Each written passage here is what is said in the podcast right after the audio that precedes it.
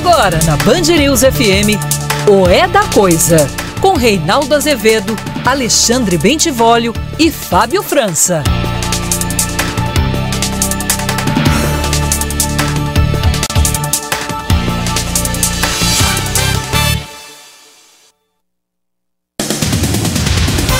Boa noite, são 18 horas no horário de Brasília. Começa agora para todo o Brasil mais uma edição de O É da Coisa. E, estando as coisas meio confusas, a gente se confunde. Milhões de pessoas acompanham o programa pelo dial, mas você pode fazê-lo também pelas redes sociais. Sempre Rádio Band News FM, com transmissão ao vivo pelas redes sociais. E no aplicativo Band Rádios. Aí em qualquer lugar do mundo que você esteja, bom, também pelas redes sociais em qualquer lugar do mundo, né? Mas você, no caso do aplicativo, pode ficar ali, põe no carro, ficou comigo. Perdi, vai a minha página na internet, meu blog no UOL, todo dia eu publico lá o link do programa e também na nossa página na rádio. Boa noite, Valeu Bene. Boa noite. Boa noite, Fábio Cuba. Boa noite, Reinaldo. Ó, o Brasil tá animado, né? Muito animado, sempre. Sempre muito animado. E aí,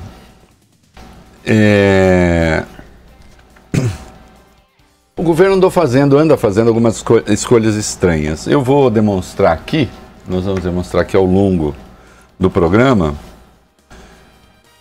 que o Jair Bolsonaro anda um pouco descrente da agenda do Paulo Guedes. E o próprio Paulo Guedes parece que está um pouco ali no momento que ele está um pouco irritado com o andamento das coisas. Os resultados não estão acontecendo exatamente conforme o esperado e quero crer que o governo, que o Bolsonaro, ali, afinal é um animal político no sentido técnico, isso é uma expressão da ciência política, né? Dizer que o sujeito é um animal político, quer dizer, alguém que percebe um pouco os relevos da política, tem uma certa intuição para isso. O Bolsonaro tem. E aí ele resolveu assim, bom, tá difícil ficar falando de preço de bife, por exemplo. Tá difícil, né? As pessoas andam irritadas com o preço da carne, tem o negócio do combustível, tem a história do dólar, aí o Paulo Guedes diz, não, dólar assim é bacana, é bom mesmo, tá? É o que não está sendo bem compreendido. Então vamos fazer uma opção. Vamos voltar para aquele padrão anterior. Vamos criar crispação ideológica? Vamos criar confusão? Vamos criar gritaria nas redes sociais? Vamos alimentar os nossos canibais com boçalidades ideológicas? E assim a gente mantém as redes sempre aquecidas. O Brasil pode ser uma porcaria, mas quem sabe, para essa turma, a coisa acaba sendo positiva. Então aí, certas coisas são feitas, certos comportamentos são adotados. Nós vamos falar aqui hoje. Então tem o caso da escolha do tal sujeito para a Fundação Palmares, né, que dá confusão, e o governo queria essa confusão. Isso é importante a gente destacar. O Bolsonaro contava com isso. Ele queria isso. Era para acontecer isso mesmo. Isso não quer dizer que os negros, os militantes da causa negra, aliás, tanto os militantes da causa negra como, de maneira geral, os militantes em favor da civilidade, não devam protestar. Claro que devem. As coisas que o sujeito diz, bem, nós vamos ver daqui a pouco, né? Também em relação à Folha de São Paulo, tomando uma decisão absolutamente legal, absolutamente inconstitucional, mas sempre para manter ali, né, os seus militantes na ponta dos cascos, considerando a linguagem de alguns, isso nem chega a ser uma metáfora, né? Porque assim fica parecendo que estamos ali realmente mudando o Brasil. Quando a gente vai olhar para os dados, inclusive da economia, há algumas coisas positivas acontecendo, mas nada de extraordinário e nada de que o governo já possa se orgulhar. Hã? E é visível que o governo tirou o pé do acelerador das reformas em benefício da crispação ideológica. Que foi como Bolsonaro chegou lá. Né? Não tinha proposta nenhuma. O debate de que eu participei com ele, na pergunta que eu fiz a ele, ficou claro que há 2 meses, então, da eleição, ele nem sabia o que era dívida pública. Não é que ele tivesse uma resposta errada. Não é que ele soubesse mais ou menos. Não é que... que ele não tivesse pensado a respeito. Ele nem sabia do que eu estava falando.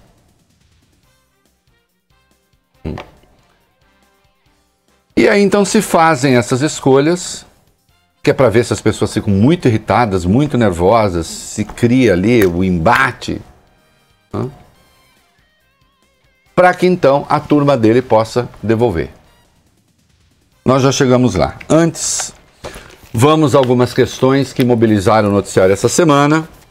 Ainda o julgamento do Lula. O que nós temos aí, Vole Ben? A decisão do Tribunal Regional Federal da Quarta Região contra o ex-presidente Lula causou contrariedade em alguns ministros do Superior Tribunal de Justiça. A informação é do jornal Folha de São Paulo. Na avaliação dos magistrados, os desembargadores erraram a mão em uma tentativa de reafirmar a Operação Lava Jato.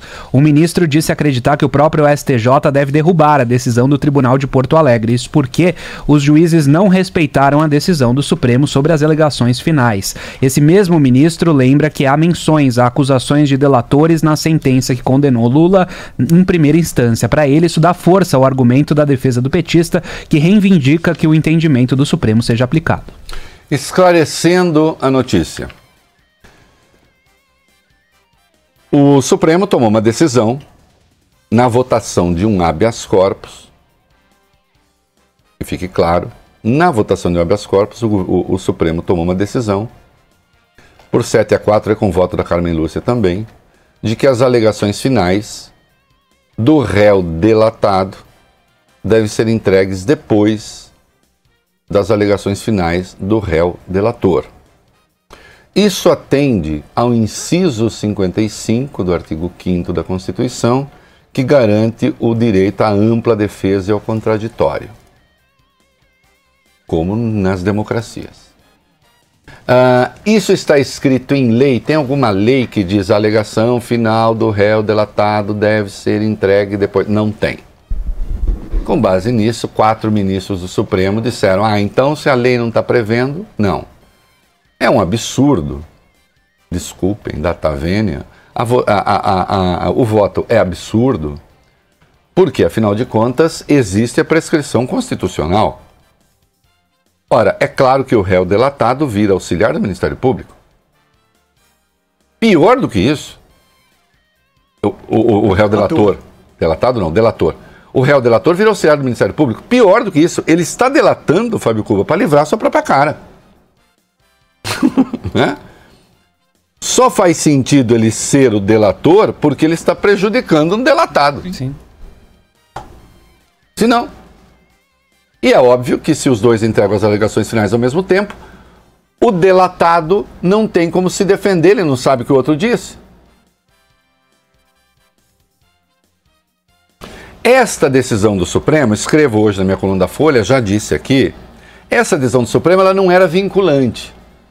Por que ela não era vinculante? Porque o tipo de julgamento, habeas corpus, não tem efeito vinculante. O habeas corpus pode...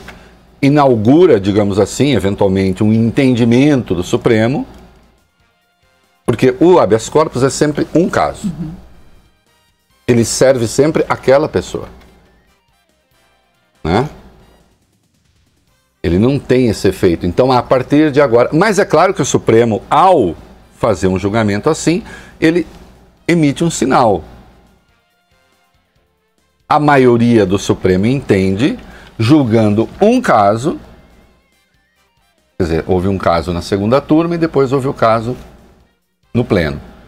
Primeiro do Aldemir Bendini e depois, acho, do Márcio, não sei se é Márcio Farias, é um ex-diretor da Odebrecht. entende, julgando o caso, que então é essa a orientação. Márcio de Almeida Ferreira. O TRF4 estava obrigado a seguir aquilo? Não, não estava obrigado a seguir aquilo. Mas é claro que o Supremo tinha emitido um sinal. Sinal este que foi ignorado pelo TRF4 e aí com um argumento.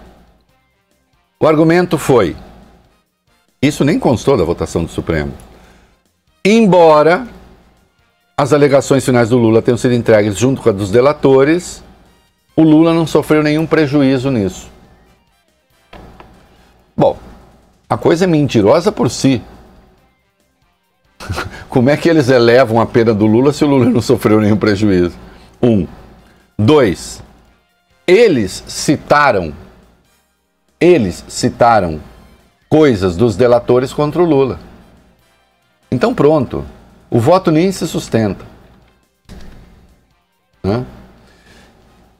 E aí, como eu deixo claro hoje na minha coluna da Folha, e já disse aqui, aquela votação no TRF4 não estava julgando Lula, não estava argumentando, não estava analisando o recurso. Aquilo lá foi para dizer o seguinte: a Lava Jato sobrevive, nós estamos aqui para fazer um desagravo à Lava Jato. Dane-se o Lula.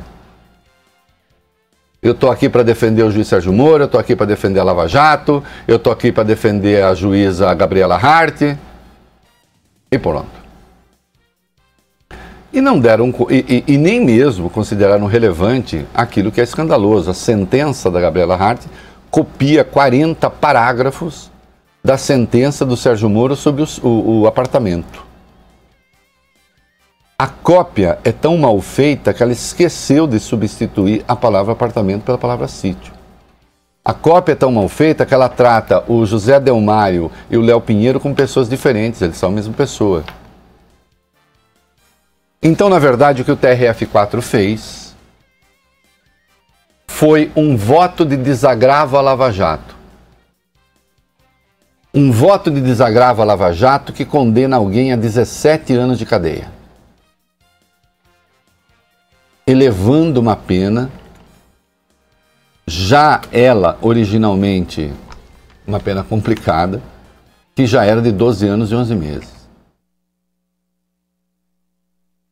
E sem considerar absolutamente nenhum dos argumentos da defesa. Ao contrário, tanto o procurador regional que atuou no caso, como os três ministros, passaram ali as suas horas dando pitos na defesa. Que é uma outra coisa que está virando moda no país. Uma coisa é o juiz pegar o argumento do advogado e dizer, olha, o argumento que não está bom não é isso, não é disso que se trata. Está errado aqui, ali e tal. Outra coisa é começar a dar pito moral no advogado. Ao fazê-lo, ataca-se e atinge-se o próprio direito de defesa. Uma democracia sem direito de defesa, obviamente, não é uma democracia. Há algumas coisas que fazem uma democracia ser uma democracia, porque só nas democracias existem. O direito de defesa é uma delas. A existência da oposição livre é outra. Porque isso só haverá em democracias. Já que as ditaduras também têm governo, claro. E, obviamente, inexiste ou está muito prejudicado o direito de defesa.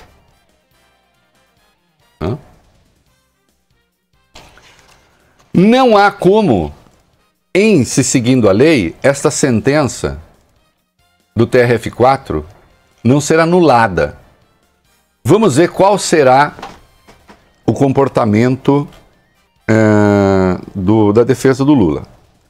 Cabe recurso ao STJ? Cabe.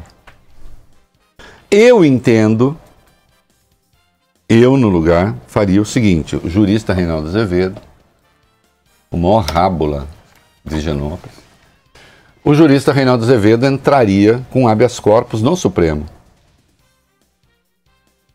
Porque, afinal de contas, ignorou uma decisão do próprio Supremo tomada em habeas corpus. pedindo a anulação, sim, da sentença. Desta, do TRF4, e, por óbvio, da sentença original. E foi essa a decisão tomada pelo Supremo. Né?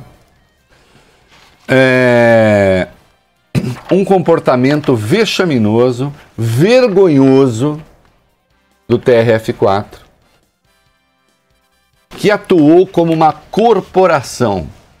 Juiz não forma corporação. Juiz não está lá para se defender. Em havendo razão para isso, certamente não é aquele momento adequado. Né? Reitero, isso nada tem a ver com ser petista, ser antipetista, isso tem a ver com defender o Estado democrático e de direito. E isso vale para todo mundo. Tende a valer para todo mundo. Outra questão que gerou confusão, a votação sobre o compartilhamento dos dados. Né? Afinal de contas, o que foi que aconteceu ontem? Ó, Fábio Cuba! Vamos lá, Reinaldo. Pareça-nos. O Supremo Tribunal Federal vai discutir na quarta-feira da semana que vem uma tese de repercussão geral sobre o julgamento dos dados sigilosos. O placar final ontem ficou em 9-2. Isso porque o presidente da corte, ministro Dias Toffoli, reajustou o voto no fim da sessão de ontem, adotou o entendimento da maioria, admitindo que a Receita compartilhe informações sem autorização judicial. A gente destaca, Reinaldo, que ao aderir ao voto de Alexandre de Moraes, a relatoria do caso segue com Dias Toffoli. Foram derrotados os ministros Marco Aurélio e Celso de Mello. E o Reinaldo Azevedo, o 12º juiz, também foi derrotado. Olha, preste atenção aqui ao que aconteceu. Bob's Fruias, vamos fazer um vídeo com isso, viu, bonitão? Presta atenção no que aconteceu ontem. O voto original do Dias Toffoli tinha sido qual? Não, antes de tudo, vai, questão prévia. O que é que se votava ali? Votava-se ali um recurso extraordinário, que é quando você apela ao Supremo em matéria que se considera de cunho constitucional. O TRF3, o Tribunal Regional da Terceira Região, tinha anulado uma sentença, na verdade, tinha absolvido pessoas acusadas em primeira instância de cometer ali sonegação, etc. Dono de um posto de gasolina no interior de São Paulo. Isso. E o TRF3 o fez com base em quê? O juiz de primeira instância teve acesso ao sigilo fiscal das pessoas envolvidas. E esse sigilo fiscal, Fábio Cuba, foi quebrado sem autorização judicial. A Constituição, nos incisos 10 e 12 do artigo 5º, assenta que as pessoas têm direito ao sigilo e que isso pode ser quebrado com autorização judicial. Como foi sem, o TRF3 disse, acabou, está anulado, não vale. A condenação não vale. O Ministério Público recorreu ao Supremo, num recurso extraordinário. E a causa estava lá. A defesa do, envolvendo a Receita, a defesa do Flávio Bolsonaro pegou carona nesse troço e disse, aconteceu com o meu cliente, só que não foi a Receita que quebrou sigilo sem autorização, foi o COAF. E eu estou pedindo liminar, então, para suspender isso. Até que se julgue o recurso extraordinário. O Toffoli deu a liminar. Então, tá bom, então tá tudo suspenso. E diz respeito à COAF, ou hoje, Unidade de Inteligência Financeira, e Receita, tudo suspenso, até que o Supremo decida. O Toffoli foi o primeiro a votar, que ele era o relator do caso. Pouca gente se deu conta de que, ao votar, o Toffoli deu provimento ao recurso do Ministério Público. Ele falou assim, não, a decisão que anulou a condenação não vale. vai ter de ser revista. Ele deu provimento. Portanto, o Toffoli disse, pode compartilhar dados. Tanto da Receita como do COAF, ex-COAF. Só que ele estabeleceu algumas condições. Então, no caso da Receita, ele disse, não pode passar, sem autorização judicial, um imposto de renda e os extratos bancários. Sem autorização judicial. Com autorização judicial, pode. Eu me pergunto qual a dificuldade de pedir autorização para o juiz? Para ficar evitando troca ali informal de dados? No caso da Unidade de Inteligência Financeira, COAF, ele afirmou o seguinte, pode fornecer os dados, o que não pode é o Ministério Público encomendar esses dados, porque aí você faz uma seleção, quero os dados da conta do Fábio Cuba. Está sendo investigado? Ah, não sei, mas eu quero. Vai que...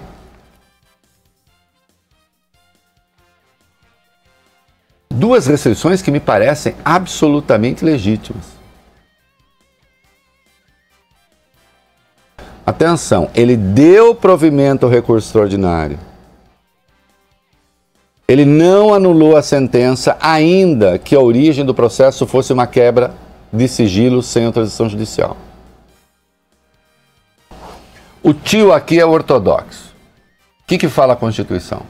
A Constituição fala que só pode quebrar sigilo com autorização judicial. Foi sem? Foi. Meu voto teria sido o voto do Celso de Mello e do Marco Aurélio. Não pode, acabou. Ah, mas... Não pode. Por que você não foi pedir autorização para o juiz? Por que foi fazer a coisa informalmente?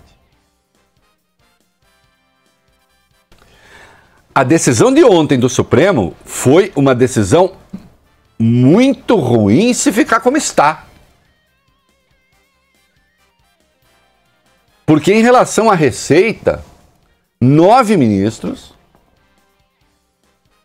as duas exceções foram, insisto, Celso de Mello e Marco Aurélio, 9 ministros, que aí o Toffoli mudou de voto e aderiu ao voto do Alexandre, isso pode, até que o julgamento esteja encerrado, você pode mudar de voto.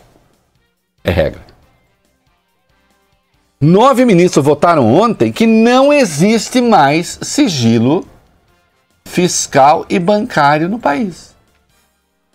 Vocês se deram conta disso? A coisa saiu pior do que era.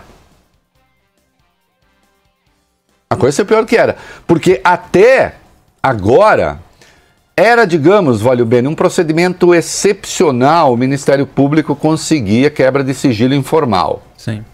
Em regra, Fábio Cuba, se pedia para o juiz. Sim.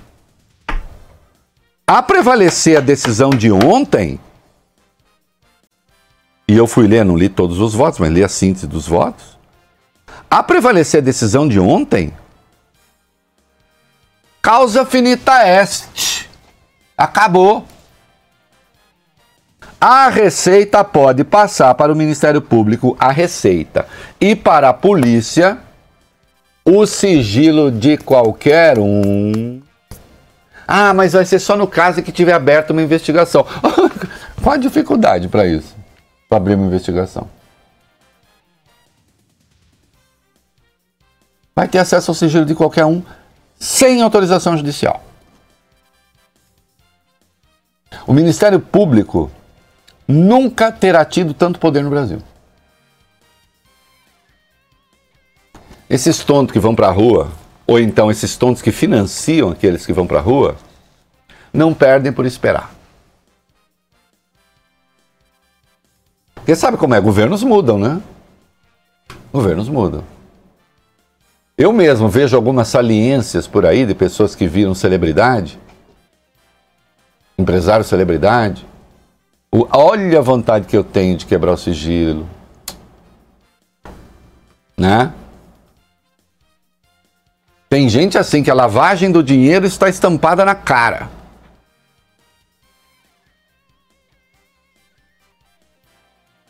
E aí? Ah, mas hoje não aconteceria nada que é tudo amigo. Bom, mas amanhã pode não ser. O que que você está querendo dizer, Reinaldo Azevedo? Eu estou querendo dizer que a quebra de sigilo bancário e fiscal, segundo a Constituição, só pode ser concedida com autorização judicial, como deixou claro o ministro Celso de Mello. Ou alguém acha que o ministro Celso de Mello agora está a serviço de forças estranhas?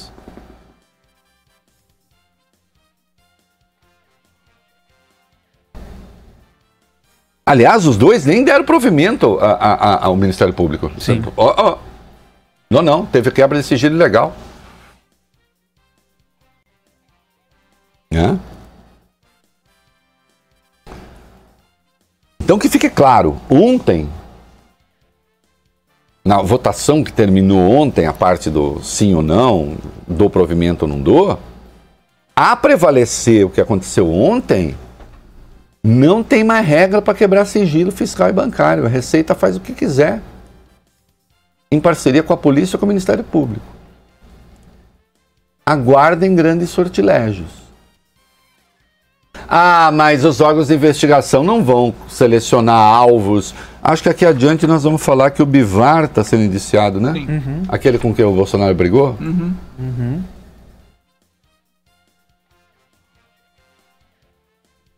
Depois nós vamos falar que o Bolsonaro tirou a folha de uma licitação. Olha, onde já se viu, Fábio Cuba, a gente dizer que no Brasil os poderosos selecionam alguns adversários? Imagina, isso não acontece no Brasil. Muitos ministros ali falaram, não, pode, mas que este sigilo seja resguardado. Nossa, super resguardado. Nós vimos. Nossa, nós vimos como... Olha, nós vimos como se resguarda dados, inclusive, de ministros do Supremo, né? Ninguém sai por aí dizendo. Não se fica plantando notícia em jornal. E depois não adianta reclamar com jornalista. Chegou para jornalista, o jornalista publica. Não gostei dos votos. Habitualmente... Sim, é verdade, pode falar, habitualmente o Reinaldo vota com o Gilmar Mendes. Por exemplo, ontem não votei. Meu voto, não gostei, nesse particular, do voto do Gilmar Mendes. Da Receita, não gostei. Que fez os 9-2. Meu voto ontem estava, neste particular da Receita, com Celso de Mello e com Marco Aurélio Mello.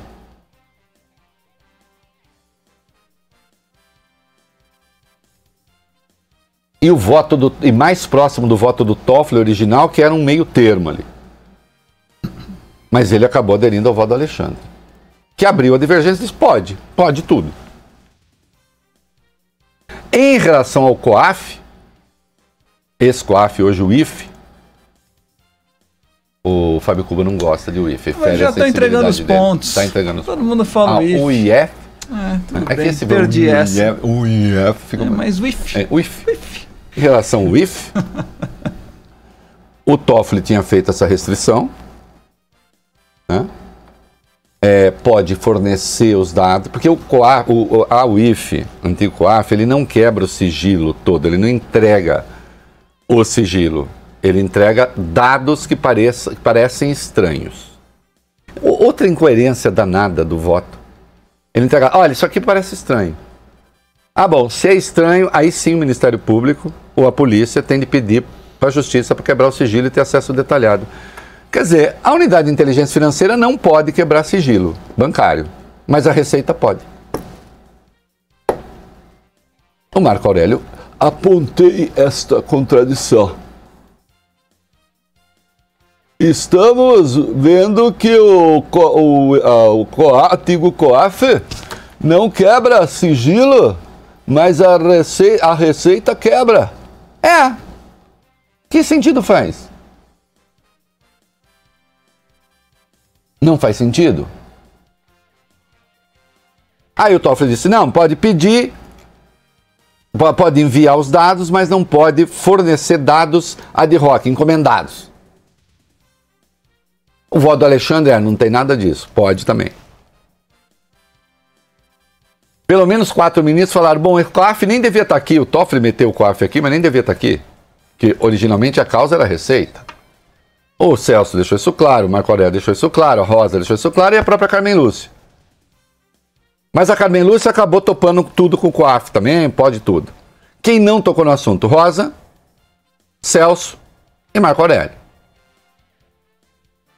Então, vamos ver. Vai se redigir agora a tese.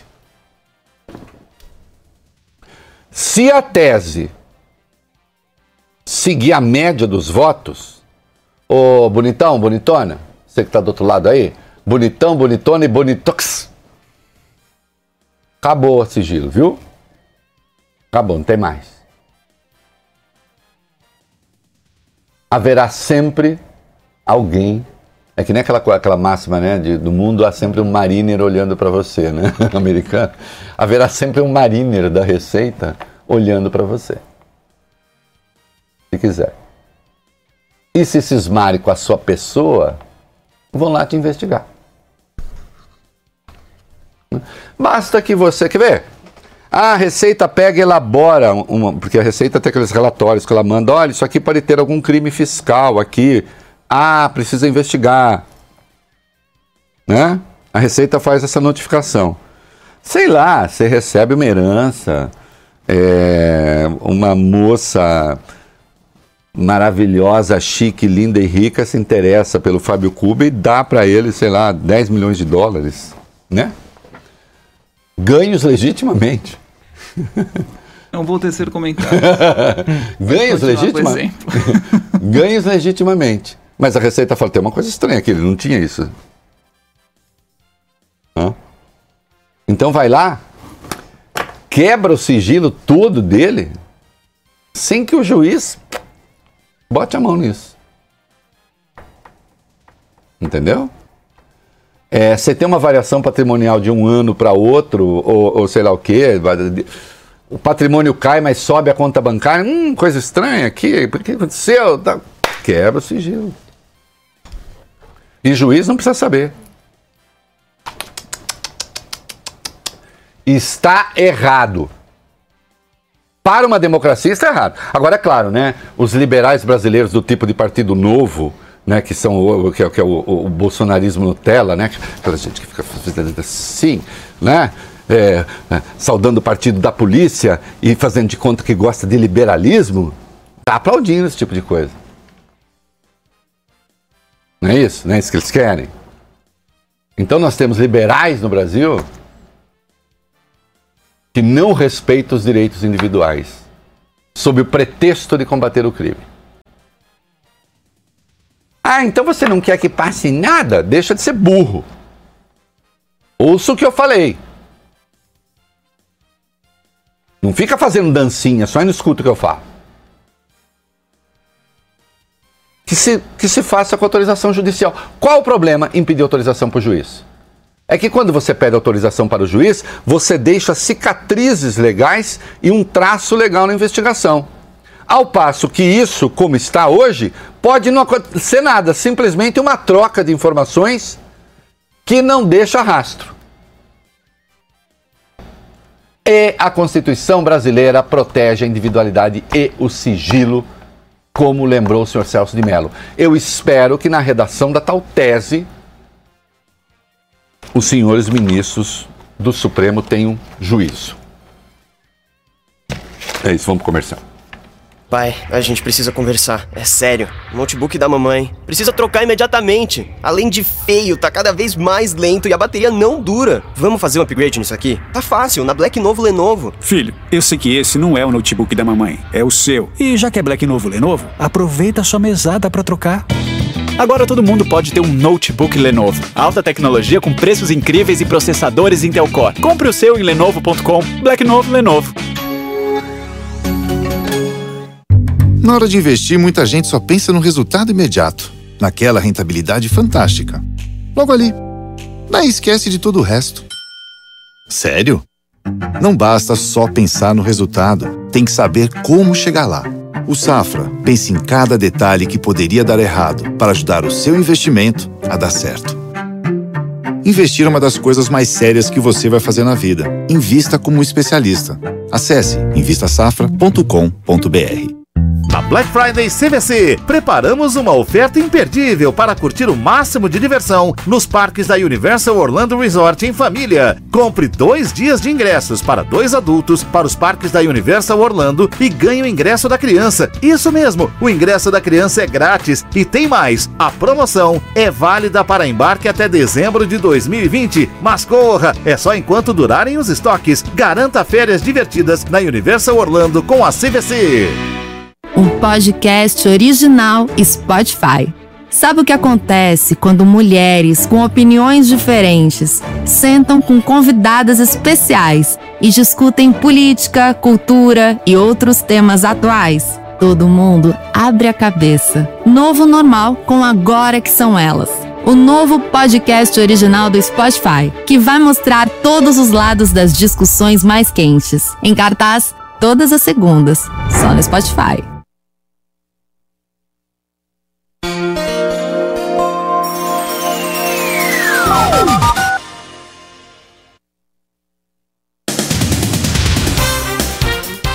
Muito bem, nós estamos de volta no Daia para São Paulo, aplicativos, redes sociais, Urb et Orb. O que nós temos aí, moscada? O presidente Jair Bolsonaro defendeu a redução das taxas de juros praticadas no país. Ele comemorou a imposição de um limite de 8% ao mês no cheque especial, mas diz que os bancos deveriam adotar um número compatível à Selic, atualmente em 5% ao ano. Ele disse: foi bom o anúncio dos juros do cheque especial, pedido do Banco Central, agora cada instituição financeira vai ter que mostrar quanto é o juro para a gente mostrar que houve a redução. Eu sei, tem um protesto aí contra o tabelamento de juros, eu também não acho que seja exatamente o melhor caminho. Agora, eu também não vou. É a velha história, né? Eu, como não tenho simpatia pelo Bolsonaro, poderia aproveitar aqui e dar uma, digamos assim, começar a expelir regras do bom liberal pra cima dele, dizer assim, não é liberal, tá mentindo. Desculpa, eu acho os juros do cheque especial pornográficos. Tem que baixar. O caminho não é esse, mas então faça o seguinte, faça um outro caminho. Mas que baixe, né? De fato, com a Selic que a gente tem é incompatível, desculpa, não tem custo de nenhuma outra natureza que justifique. O que eu posso fazer? Né? Relógio parado também tá certo 2 vezes ao dia. A taxa de desemprego no Brasil, Reinaldo, ficou em 11,6% no trimestre encerrado em outubro, uma queda de 0,2 ponto percentual na comparação com o período anterior. Apesar da melhora, o país ainda tem cerca de 12 milhões e 400 mil pessoas sem trabalho. É uma queda pequena, tal, mas o problema aí é que cresceu a informalidade. Esse é o problema, esse desemprego, essa queda de desemprego é emprego de baixa qualidade. Quase 39 milhões de pessoas nessa situação. É emprego de baixa... Isso não é bom, isso não é bom, isso não é bom. Isso não é bom para a Previdência, isso não é bom para nada. São baixos salários, são empregos precários. Esse tipo de recuperação, isso não é recuperação. Quer que eu fale que é, não podemos ser pessimistas. Não, eu não sou nem pessimista nem nada, eu sou realista. Eu não acho nem o pessimismo moralmente superior ao otimismo. A minha profissão me impõe ser realista. Um parecer da Consultoria Legislativa do Senado avaliou como inconstitucionais trechos do programa Verde Amarelo, a principal iniciativa do governo para gerar mais empregos. De acordo com técnicos, é proibido isentar empresas das contribuições que incidem sobre a folha de pagamento. Os consultores também questionam a legalidade da isenção do recolhimento do salário educação, que tem como destino o custeio da educação básica. Eu acho assim, nós precisamos modernizar o Brasil. Ok, precisamos modernizar o Brasil. Agora, nós temos um arcabouço legal. Não gosta desse arcabouço? Propõe a mudança clara. Não tente atropelar.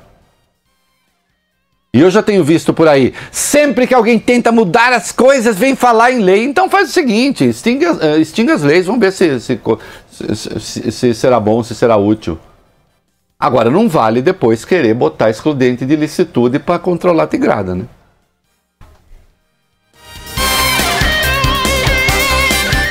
Atenção! Começou a Black Friday na Pressolândia. Tudo para sua casa com preços arrasadores. Itens para cozinha, mesa, lavanderia, cama, mesa e banho. É desconto de verdade. E ainda em até 10 vezes sem juros no cartão. Venha aproveitar em nossas lojas e também pela internet. Pressolândia.com.br Black Feirão Web Motors. É Black Friday no maior site de carros do Brasil e na Santander Financiamentos. Black Feirão Web Motors. Tem novos e usados pra você financiar. Com seguro alto para não se preocupar. Seu carro sai da loja pronto para dirigir. Milhares de opções no melhor site do país. Acesse webmotors.com.br e aproveite a Black Friday de carros que São Paulo tanto esperou. É por tempo limitado. Realização Web Motors e Santander Financiamentos. Calcitran, o cálcio completo como você. Com 35 anos de sucesso e 14 unidades em São Paulo, o América está com um cardápio recheado de novidades. São tacos, pokés, novos pratos de massas e grelhados que vão te conquistar. Sem falar nas nossas incríveis sobremesas, com clássicos como o farofino e o nosso exclusivo Frozen Iogurte América, receita que faz sucesso há anos. Mas mais do que tudo isso, no América você tem a certeza de ser bem atendido e ter sempre à disposição o seu prato favorito. Estados Unidos, Inglaterra, Nigéria, Holanda e agora em Pinheiros. Lumiar, considerada pela Unesco uma das 12 escolas mais inovadoras do mundo. Uma escola bilíngue, integral, de vanguarda, que forma estudantes autoconfiantes, autônomos e questionadores, preparados para o mundo digital da economia 4.0. Venha conhecer a metodologia e o espaço da nova Lumiar Pinheiros. Agende uma visita em nosso site www.lumiar.co. Seu caminho. Corredor da Tiradentes e Prestes Maia, paradinho para quem segue no sentido da Zona Norte, já desde a saída do túnel do Anhangabaú. Quem vai em direção a Interlagos, problemas começam um pouco depois da Pinacoteca, vai ruim até pelo menos a altura da ligação leste-oeste. Quem utiliza a Avenida do Estado não serve lá como uma grande alternativa, porque o trânsito também está congestionado nos dois sentidos na passagem pelo Mercadão. Black Friday Extra, só hoje até meia-noite. Samsung Galaxy A10 por R$ 699. Corra pro Extra.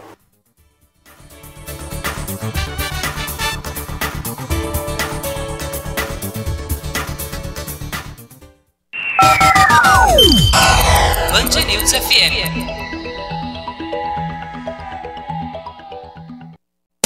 Você está ouvindo na Band News FM, O É da Coisa.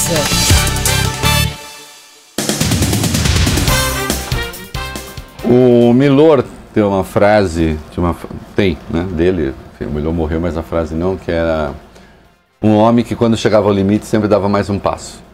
Né? É o caso, eu falei do Partido Novo, da dancinha.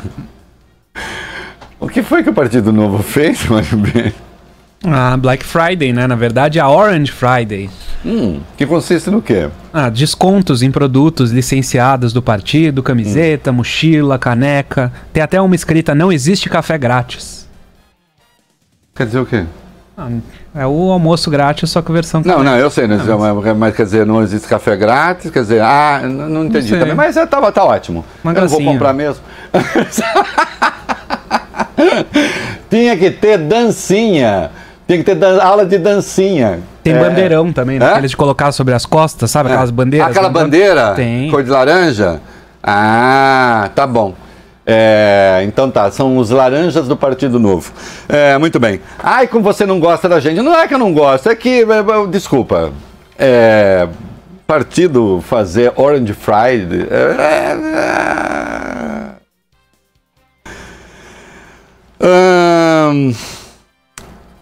Vamos tratar de um assunto realmente complicado. A nomeação daquele senhor para a Fundação Palmares. Quem é que fala?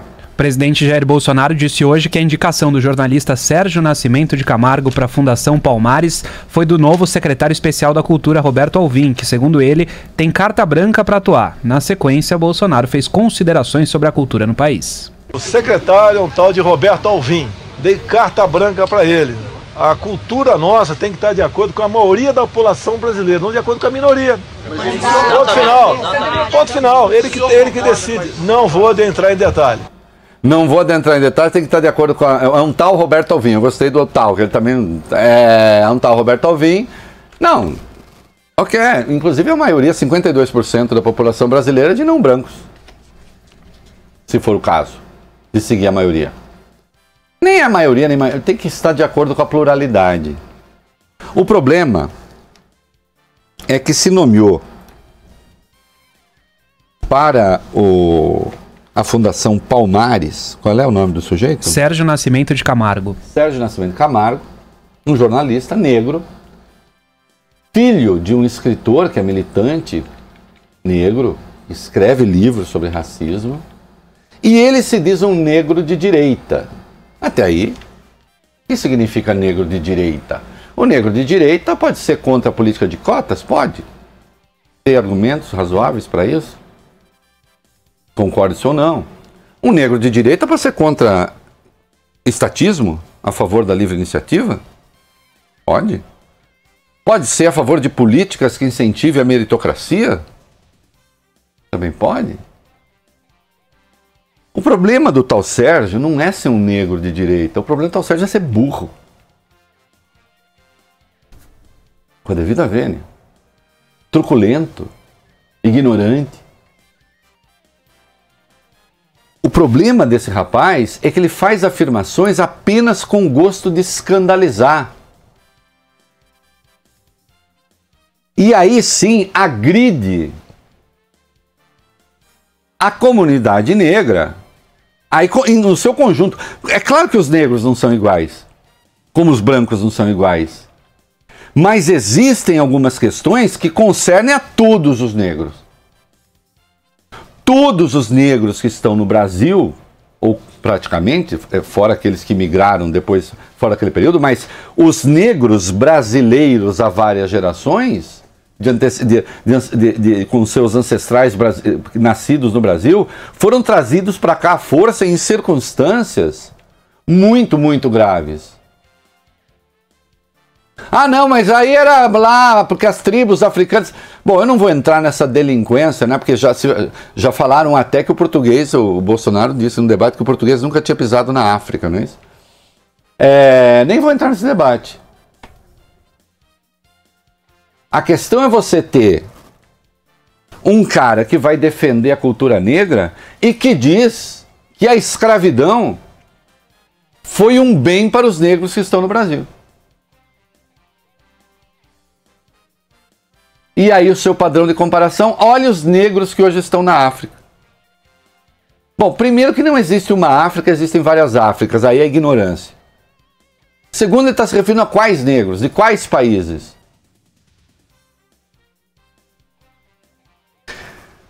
Marcas da escravidão, como aliás o Joaquim Nabuco observou lá atrás, marcas da escravidão ficariam, disse ele, e ficaram, viraram uma identidade nacional.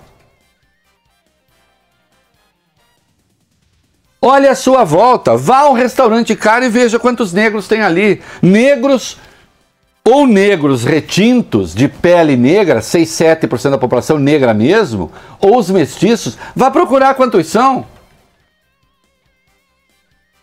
Vá procurar quantos são nos cursos de ponta das universidades públicas ou privadas. Na cúpula das empresas. Vá ver a cor dos presídios brasileiros. Vá ver a cor dos mortos brasileiros. Das vítimas de homicídio. E até você poderia dizer mais, a cor dos homicidas também é, até pode ser, porque... apenas se identifica 8%, identificam 8% das autorias, mas até poderia ser, porque se dá também na rotina da exclusão. E aí vem esse cara, porque é negro, achando que pode falar isso? Achando que porque é negro está livre do racismo? Não está! Não está! O racismo não é uma condição da pele, nem é uma condição psicológica, ele é uma prática socialmente determinada, historicamente determinada. E estudem os grupos judeus pró-nazistas que se formaram, geralmente compostos de gente da comunidade judaica, medíocre, de quinta categoria, que não tinha expressão social nenhuma, e que viram, essas pessoas viram no nazismo a chance de se vingar da sua própria comunidade e de aparecer. E alguns de ganhar dinheiro, porque também houve. Então não tem essa, ah, nunca houve judeu nazista, por incrível que pareça houve.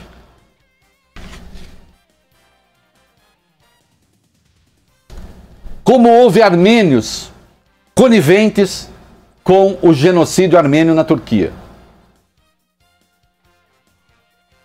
E agora se coloca um negro na Fundação Palmares, que, me desculpem, ele é um caso psicanalítico antes de mais nada. E está posto lá para provocar. Com afirmações que apelam à barbárie. Não é? Inclusive, decidindo ele quem é negro e quem não é. Ele decidiu isso também, que agora ele decide quem é negro e quem não é. Ele disse que a Camila Pitanga e a Preta Gil, elas não são negras, elas são brancas. E se finge de negras porque se fingir de negro virou agora uma coisa bacana. É, olha gente, o negócio aqui no Brasil agora é o seguinte, finja-se de negro. É bacana ser negro. Olha, não seja branco não, porque branco sofre muito. Finja-se de negro. Também, ó, você que é heterossexual, faz o seguinte, faz de conta que é gay. Que gay no Brasil, olha, tem todos os direitos hoje. Ou então que é índio. Tá? É esse tipo de delinquência. E aí, o Bolsonaro ao fazer isso... não faz de graça, não faz à toa, não faz por acaso. Tem uma razão de ser. Eu vou pro comercial, na volta nós vamos falar do negócio da Folha, e depois eu quero juntar esse tipo de comportamento, essas escolhas, com o que está acontecendo no país e com uma escolha política do Bolsonaro. Errada. Porque se vocês olharem, ele está deixando a economia de lado. Ele está deixando as reformas de lado. Ele resolveu ficar nesta agenda aí. Esta agenda que ferra o país. Não é? Vamos conversar. Você liga para o seu gerente para falar sobre investimentos. Aí do nada ele te sugere uma capitalização com sorteio. Você pensa, pô, bacana, ele tá pensando no meu futuro. Sério? No Safra, os gerentes são focados em investimentos e só indicam o que é bom de verdade para você, seguindo uma criteriosa seleção dos melhores ativos. Investir é uma das coisas mais sérias que você vai fazer na vida. Invista como um especialista. Acesse invistasafra.com.br. Na Black Friday CVC, preparamos uma oferta imperdível para curtir o máximo de diversão nos parques da Universal Orlando Resort em família. Compre 2 dias de ingressos para 2 adultos para os parques da Universal Orlando e ganhe o ingresso da criança. Isso mesmo, o ingresso da criança é grátis e tem mais. A promoção é válida para embarque até dezembro de 2020. Mas corra, é só enquanto durarem os estoques. Garanta férias divertidas na Universal Orlando com a CVC. É, gente, tá pensando o quê? Que eu tô aqui só passeando? Não, eu tô aqui pra economizar nessa mega promoção do Black Açaí. Porque a Black Friday do Açaí não é só na sexta-feira, não, é a semana toda. E olha só que bacana. Além de economizar de verdade, você ainda pode ter as suas compras pagas pelo Açaí. O próximo pode ser você. Porque todo dia tem gente ganhando em todas as lojas. Tá esperando o quê? Corre pra cá, que Black Açaí é muito mais do que Black Friday. Participe até 29 de novembro. Acesse açaí.com.br e boa sorte. Pai, a gente precisa conversar. É sério. O notebook da mamãe precisa trocar imediatamente. Além de feio, tá cada vez mais lento e a bateria não dura. Vamos fazer um upgrade nisso aqui? Tá fácil, na Black Novo Lenovo. Filho, eu sei que esse não é o notebook da mamãe, é o seu. E já que é Black Novo Lenovo, aproveita a sua mesada pra trocar. Agora todo mundo pode ter um notebook Lenovo. Alta tecnologia com preços incríveis e processadores Intel Core. Compre o seu em lenovo.com. Black Novo Lenovo.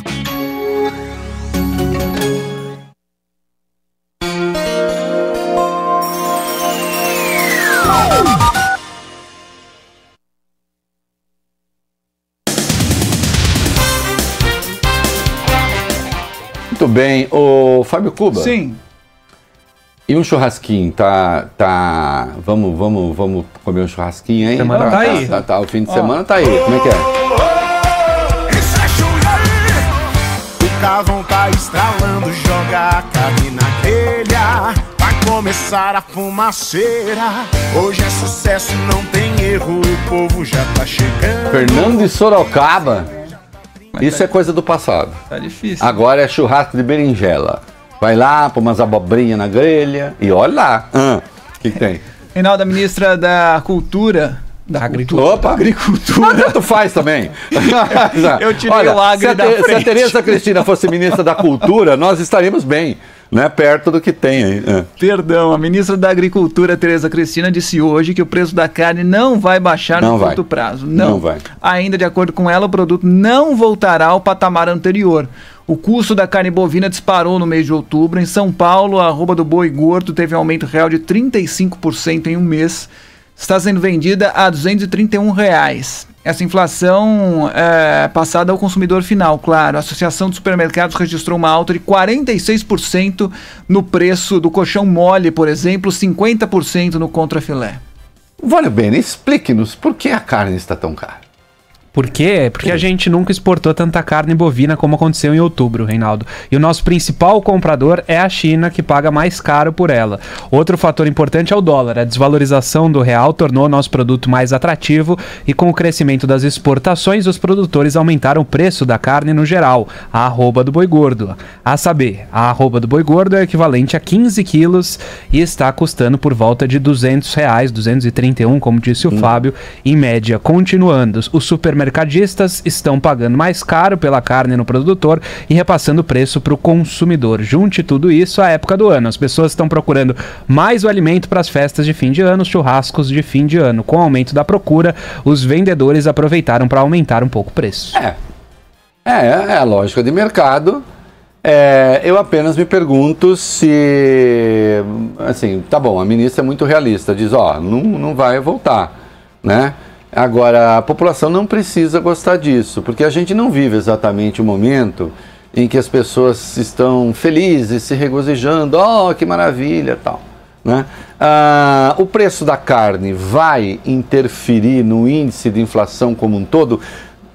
Isso aqui eu estou fazendo uma advertência. Se o governo for esperto, ouve. Se não for, também, estou cantando e andando. Estou falando. O dólar sobe, a gasolina sobe, o combustível sobe. As pessoas ficam um pouco insatisfeitas. O dólar sobe, a carne sobe. As pessoas também ficam um pouco insatisfeitas. Nada disso afeta o índice geral de inflação. Mas alguns elementos da cesta básica das pessoas, do consumo básico das pessoas, esses preços sobem. Numa população que está com uma renda que só vai voltar a ser o que era em 2013, em 2024. Há espaço aí para insatisfação, né? É preciso pensar nisso, tá certo? Agora, ouve se quiser. Se não quiser, continue com as políticas, algumas delas que punem pobres, falamos delas aqui ontem.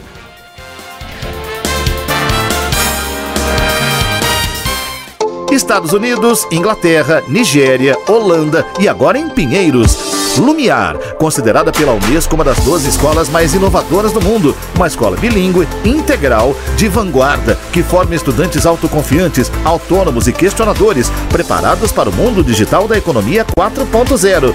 Venha conhecer a metodologia e o espaço da nova Lumiar Pinheiros. Agende uma visita em nosso site www.lumiar.co. Que tal viver ao lado de um bosque privativo, com lazer completo para toda a família, mas sem perder os benefícios de estar em um dos bairros com melhor localização da cidade? Conheça o Refúgio Bosque da Saúde. Apartamentos de 56 a 98 metros quadrados, 2 e 3 dormitórios com vagas demarcadas. Aproveite condições de lançamento. Avenida Bosque da Saúde, 1922. Mais informações, tarjab.com.br ou ligue 11 94308 6011. Tarjab, 35 anos. E Makeup Hair Max, para seus cabelos o máximo. Black Black Feirão Web Motors. É Black Friday no maior site de carros do Brasil e na Santander Financiamentos. Black Feirão Web Motors. Tem novos e usados pra você financiar. Com seguro alto para não se preocupar. Seu carro sai da loja pronto para dirigir. Milhares de opções no melhor site do país. Acesse webmotors.com.br e aproveite a Black Friday de carros que São Paulo tanto esperou. É por tempo limitado. Realização Web Motors e Santander Financiamentos. Oi pessoal, aqui é o Bernardinho e vim falar o que o Modal Mais tem que os outros não têm. No caso dos bancos, os melhores investimentos. No caso das corretoras, o melhor dos bancos. A revolução chegou para você com investimentos que rendem de verdade. Cartão com saque, conta corrente sem taxa e com proteção do FGC, pagamento de contas e assessoria de investimentos sem custo.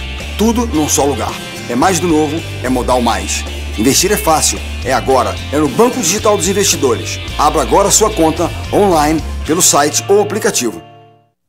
Avenida Paulista com o trânsito congestionado nos dois sentidos, mas está pior no sentido do Paraíso. Alameda Santos não serve lá como uma grande alternativa. Bernardinho de Campos com o trânsito intenso nos dois sentidos, mas até que dá para encarar. Quem segue sentido aí da Consolação pelo corredor da Cincinnato Braga e São Carlos do Pinhal, também contra pontos de parada. Black Friday, Casa das Alianças. É só hoje. Compre joias em ouro com até 40% de descontos. Aproveite o último dia da maior Black Friday de joias.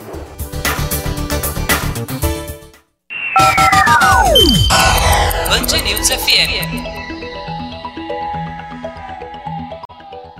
A Band News FM transmite por imposição da lei a Voz do Brasil para toda a rede a partir das 20h30, com exceção do Rio de Janeiro, que tem a Voz do Brasil às 9h. Eu sempre lembro, nesse período você continua com a gente também com o noticiário pelo site bandnewsfm.com.br e pelo aplicativo Band Rádios. Agora, 7h01, a verdadeira Voz do Brasil no seu rádio é da coisa.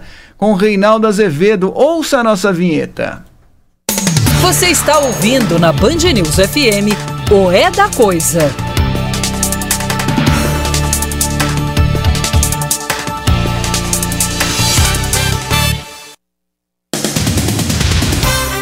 E nós estamos de volta. Olha, hoje um grupo de representantes de grupos de militância negra ocuparam a Fundação Palmares durante um tempo para protestar contra a presença daquele senhor lá.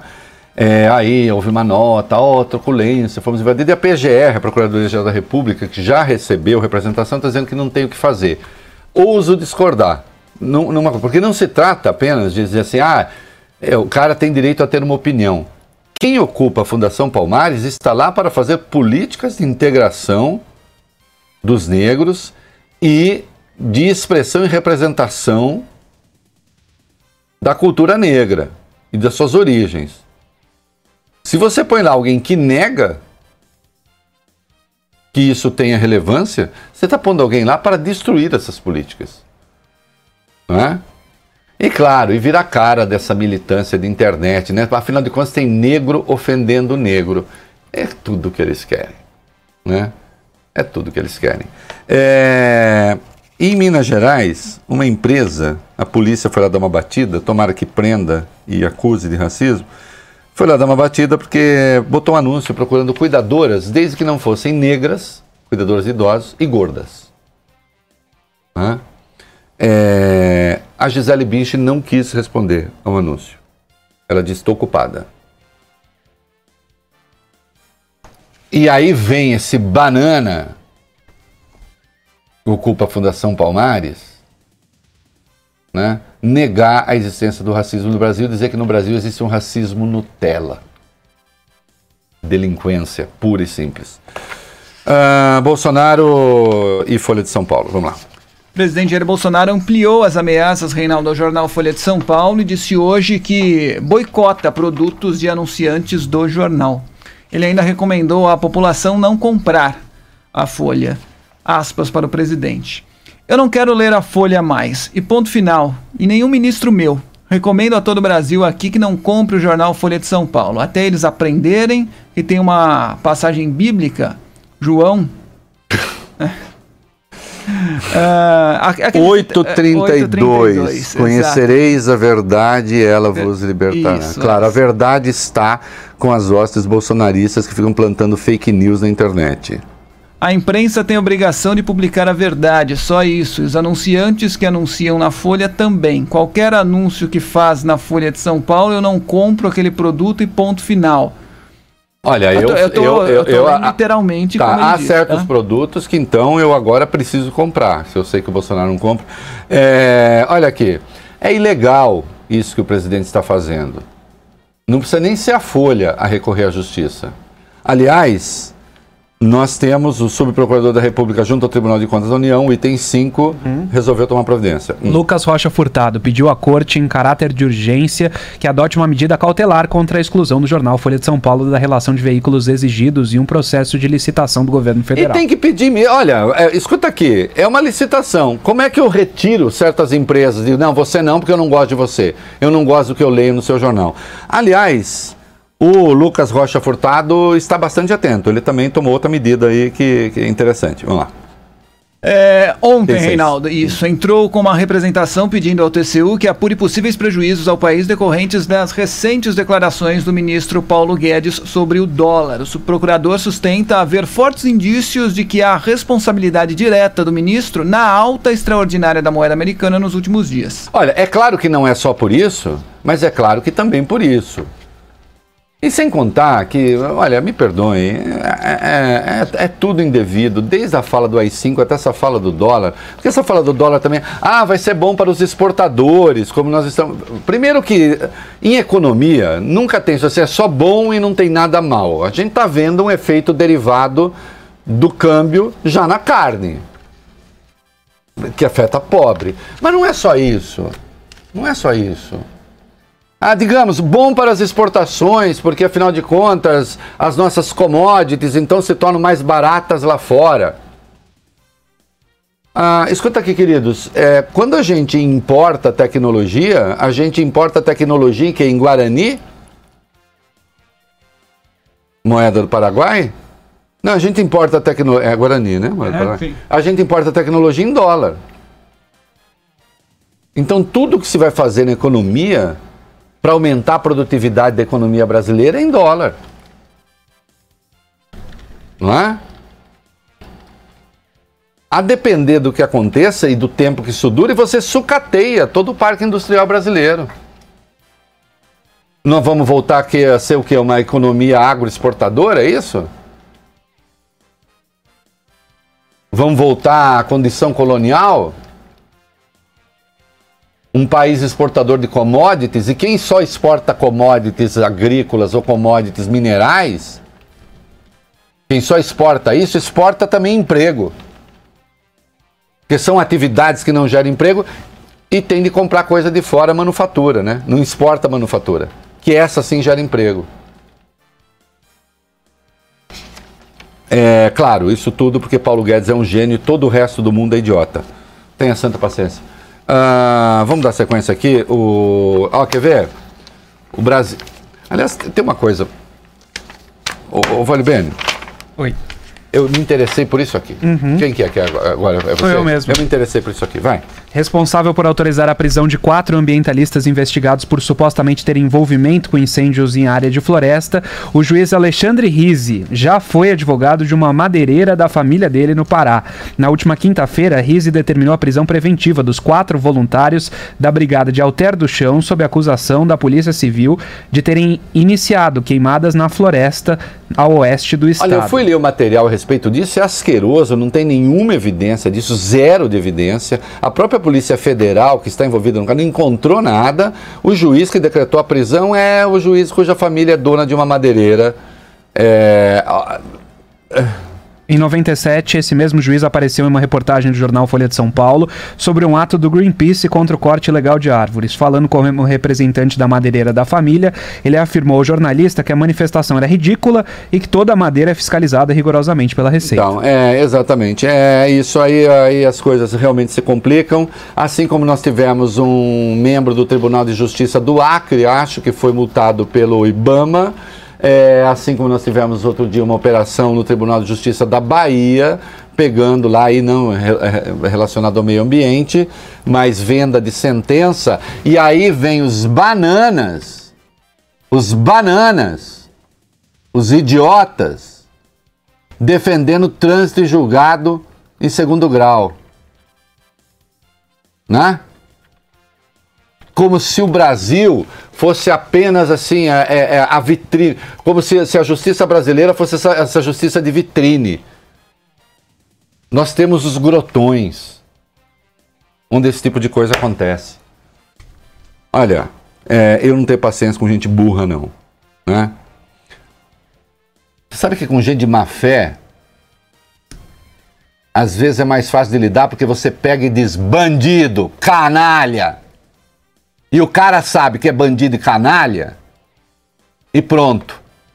Com burro é mais difícil. Ai, não, porque é segundo grau, porque não sabe nem o que está falando. Nem o que está falando. Especialmente na imprensa. Essa gente se ajoelhando para Sérgio Moro. Se ajoelhando para Sérgio Moro e se ajoelhando para o Tribunal de Justiça do Acre. Ele como um todo não, tem gente decente lá, mas para o tal. Lá para o cara do Tribunal de Justiça da Bahia. Eventualmente para o Tribunal de Justiça em qualquer lugar, de São Paulo, do Rio. Ou Tribunal Regional Federal, onde tem juiz picareta também. Né? Desembargador picareta.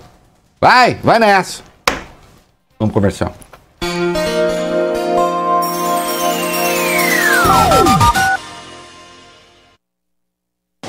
Salve, Gabriel Medina falando. Tá ligado que eu só paro entre uma onda e outra, né?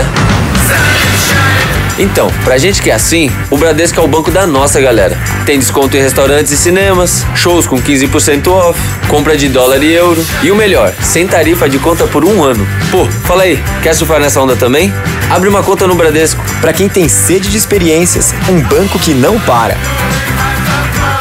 Bradesco. Abra sua conta sem tarifa pelo app. Toda criança pode ser o que quiser hoje e quando crescer. Desde a educação infantil até a conclusão do ensino médio, incentivamos os alunos a adquirir confiança em si para serem capazes de pensar e agir por conta própria. Nossa escola ensina valores que formam cidadãos do mundo. Venha conhecer nossa metodologia. Acesse liceu2020.com.br, Liceu Franco Brasileiro de São Paulo. Licer Pasteur, mais que uma escola, um projeto de vida. O ano está acabando, mas ainda dá tempo de superar suas metas. Que tal um desafio diferente para fechar com chave de ouro as suas conquistas do ano? A última etapa do Circuito Aqua 2019 será em São Sebastião, na Barra do Saí. Venha nadar nas águas calmas em uma prova inesquecível. É dia 8 de dezembro. Encare os 2.000 metros em mar aberto. É para quem gosta de desafio, superação e conquista. Inscreva-se no site circuitoaqua.com.br ou no ativo.com e conquiste seus objetivos de 2019 no braço. Continue utilizando aí o corredor paralelo ao corredor Norte Sul, né? O corredor alternativo da Jabaquara, Domingos de Moraes, Vergueiro e Liberdade, com uma condição melhor do que o corredor Norte Sul, que está péssimo, péssimo, péssimo para quem segue no sentido de Interlagos. Black Friday, Casa das Alianças. É só hoje. Compre joias em ouro com até 40% de descontos. Aproveite o último dia da maior Black Friday de joias. Avião sem asa, fogueira sem brasa, sou eu, assim sem você. Nós e sem vocês, para mandar mensagem de texto de voz pra cá, Fábio Cuba. 11 999 592 100. Muito bem, o que quer saber o ouvinte? Aqui é Kleber de Barueri. Eu queria tirar uma dúvida, se for possível, com relação a esse caso de entregar a defesa e acusação entre delator e delatado. Teve uma decisão nessa matéria, e o juiz de segunda instância lá no TRF4 decidiu ignorar essa decisão. Decidiu ignorar. Veja, como eu disse aqui, não era uma decisão vinculante aquela tomada pelo Supremo, mas era obviamente uma orientação. É claro que houve ali um desafio ao Supremo. E o desafio ao Supremo está tanto no voto que deram, ignorando aquilo que afinal de contas se dizia ali, como, né, nos argumentos. Porque o que se fez ali foi uma operação clara de desagravo à Lava Jato, usando Lula como mero pretexto. Boa tarde, Reinaldo. Sou o Lucas aqui de São Paulo, assisto o programa todo dia e tô com uma dúvida. Com esse compartilhamento de dados aí praticamente liberado, sem ordem judicial, não vai causar insegurança jurídica? Vai. Com absoluta certeza. podem não causar de imediato, até que os efeitos não apareçam. Mas daqui a pouco, evidentemente, a ficar tudo como está, os problemas começam a aparecer. Vai ser um festival de vazamentos. Vai ser agora nesse governo, com essa metafísica que está aí, depois muda de governo, será com outro, né? E você tem, na verdade, um aparelho que se move nas sombras, atacando direitos individuais. E tem liberal que defende isso. Tem liberal que defende isso, faz dancinha e ainda vende camiseta na Black Friday.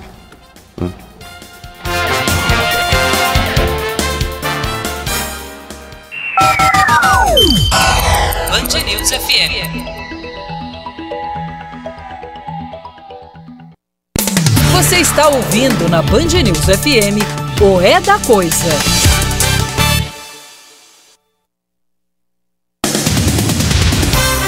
Olha, eu às vezes sofro muito, né? Eu lembro assim, às vezes, olha gente, uma vez no aeroporto em Milão, falei, como é longe, falei, como sofre uma pessoa...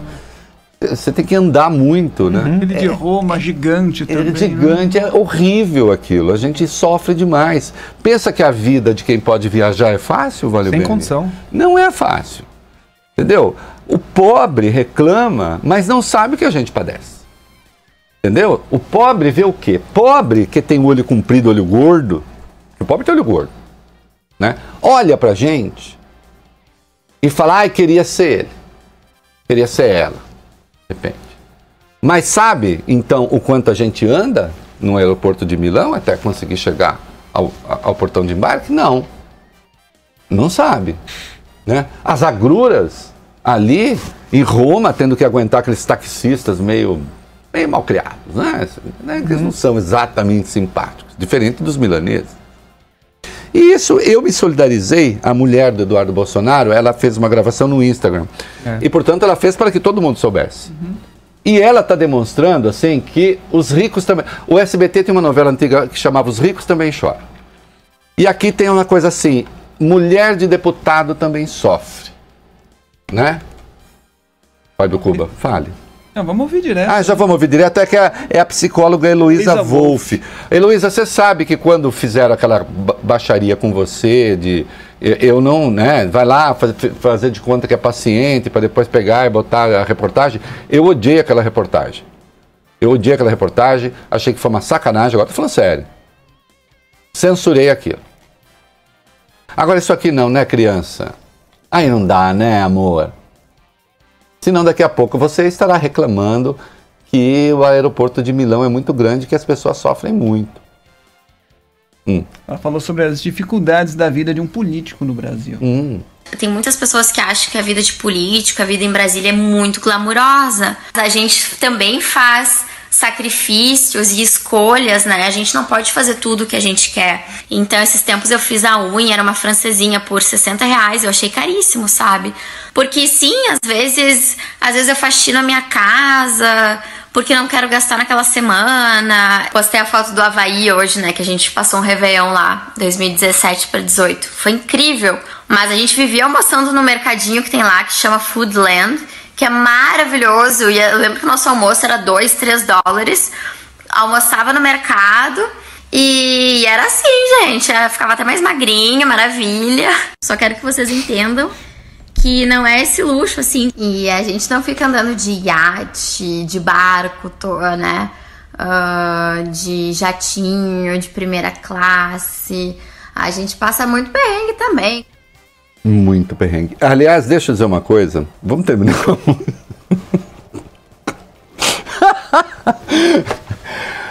Põe a música do churrasco pra gente terminar. Olha, deixa eu deixar um conselho. Você que é pobre e gordo, faz o seguinte. Vá para o Havaí. É no Havaí, né? Vá para o Havaí, coma lá nos Foodland. É uma comida de 2, 3 dólares. Como ela disse, você vai emagrecer. Hoje é uma fortuna, né? Fortuna é caro pra caralho. Você vai emagrecer, gente, e em vez de comprar um quilo de colchão duro, Você que é uma moça pobre, faça uma francesinha, né? Os ricos também choram. Tchau! A vontade estralando, joga a carne na grelha. Vai começar a fumaceira. Hoje é sucesso, não tem erro. O povo já tá chegando. Você ouviu O É da Coisa na Band News FM.